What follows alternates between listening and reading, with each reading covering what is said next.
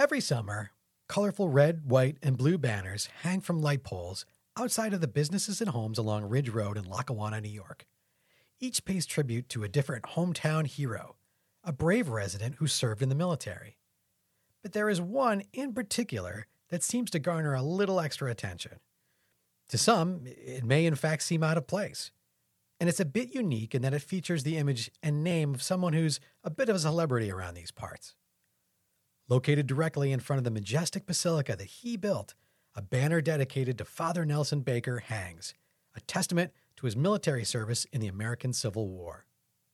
In this episode of Father Baker Retold, we will examine the Padre of the Poor's brief, yet eventful, tenure as a Union soldier in 1863.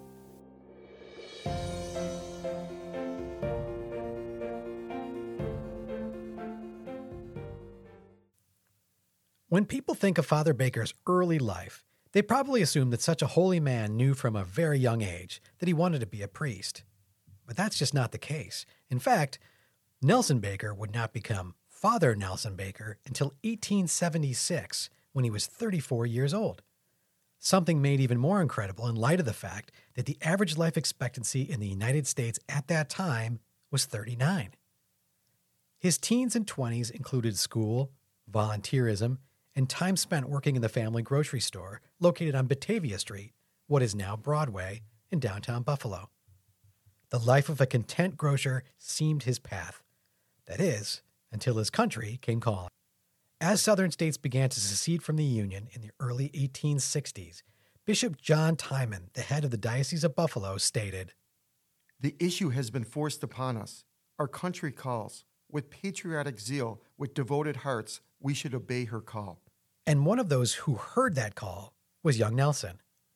When the U.S. Secretary of War asked New York State to provide thousands of militiamen to stop General Robert E. Lee's advance into Pennsylvania, Nelson enlisted. On June 18, 1863, he officially became a private in the 74th Regiment of the New York Militia. The very next day, he was among hundreds of new recruits to leave by train en route to Harrisburg. He was just 21 years old.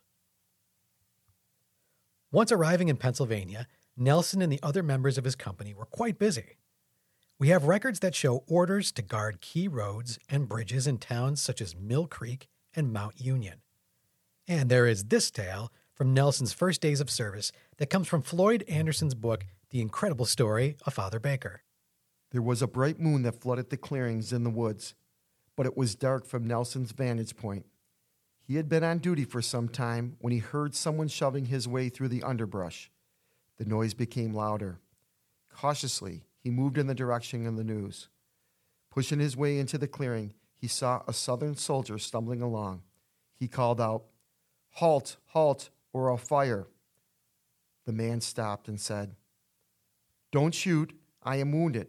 My horse was shot and I got separated from our army. Are you alone? asked Nelson. Yes, help me, please. And the soldier slumped to the ground. Nelson moved towards the man and saw he was bleeding, and that was the most likely reason why he fainted. Stopping the flow of blood, he revived the man and brought him to the other members of his company, who took the man back to camp. Now, Mr. Anderson's novel stands as an unofficial account of Father Baker's life and has been found to contain just as many facts as it does fables so there is no way of knowing if this encounter actually happened. But from what we know of Nelson and what would come for him in the years ahead, such compassion doesn't sound too out of character, does it? For Civil War buffs and historians, the presence of Union troops in Pennsylvania in the early days of July of 1863 means one thing Gettysburg. While it doesn't appear that the members of Nelson's 74th Militia were ever directly involved in the bloody battle's heaviest fighting, they were certainly on its outskirts and well aware of the chaos and damage being done to both sides of the conflict. In the aftermath of the Battle of Gettysburg, and as General Lee's forces began to retreat, Nelson and the 74th followed. The regiment was ordered into Maryland on July 5, 1863, and on July 9th had marched as far south as Clear Spring, just a few miles north of the West Virginia border. But as mid July approached, Nelson became acutely aware that his 30 day enlistment was close to an end. with his thoughts turning away from chaotic battlefields and back to peaceful strolls through downtown Buffalo, he longed to return home. History, however, had other plans. Just days after the Union Army's win at Gettysburg, President Abraham Lincoln reinstituted the military draft. The first drawing was held on July 11th, but it was the second, held on July 13th, that sparked what has become known as the New York City draft riots. See, the draft legislation came with a rider that allowed men who were chosen for military service to pay $300, an amount equivalent to about $6,000 today, to pay a commutation fee to hire a substitute to fight for them. This provision that obviously favored wealthy Americans was not well received by members of the working class.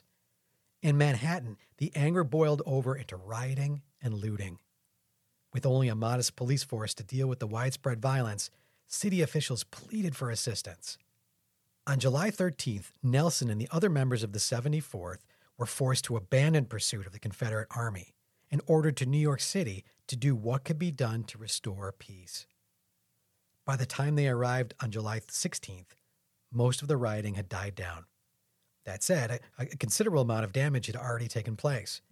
Estimates put property damage at a staggering one to five million dollars, and that's in 1863 dollars. Some 50 buildings, including a church and an orphanage, had been burned down completely, and it is approximated that 120 individuals were killed over a three day period. Union troops such as Nelson, who supported the city's return to calm, were forced to witness their fair share of the ugliness of human nature. They did their best to save homes and businesses and protect the innocent from the violence. While it was no doubt brutal work, their presence in the city did have an important role in calming the situation. Days later, though, the 74th was ordered to return home to Buffalo. The unit was formally mustered out of service on August 3, 1863, and what was supposed to be a 30 day term of enlistment ended up lasting a total of 46 days. And in that short time, Nelson and his comrades had traveled more than 1,000 miles from Buffalo to Maryland to New York City and back. Now a 21 year old war veteran, Nelson didn't take too much time to jump toward the next big thing in his life. One wonders, given his sharp mind and uncanny ability to peer into the future, if his next step, a business venture of his own, wasn't hatched on the long train ride home from Manhattan. Shortly after his return, Nelson entered a business partnership with Joseph Meyer, resulting in the opening of Meyer and Baker, a feed and grain business located at 272 Washington Street in downtown Buffalo. But that is a story for another time. Like many veterans, Nelson did not talk too much about his time in the military. Stories of his regiment's exploits are very rare, and there are very few mentions of his time as a Union soldier anywhere in his diaries. Father Richard Gribble, author of Father Baker's official biography, Father of the Fatherless, probably sums up Nelson's Civil War days the best. Nelson Baker's military service was short, but it foreshadowed his future life. The 74th Militia saw only limited combat in the war, but it did help restore order to chaotic situations. In Father Gribble's book, he quotes historian Timothy Allen, who said of the time As if a sign of things to come, Nelson Baker's military enlistment was marked more by a humanitarian peacekeeping cause than by the interest of death and destruction.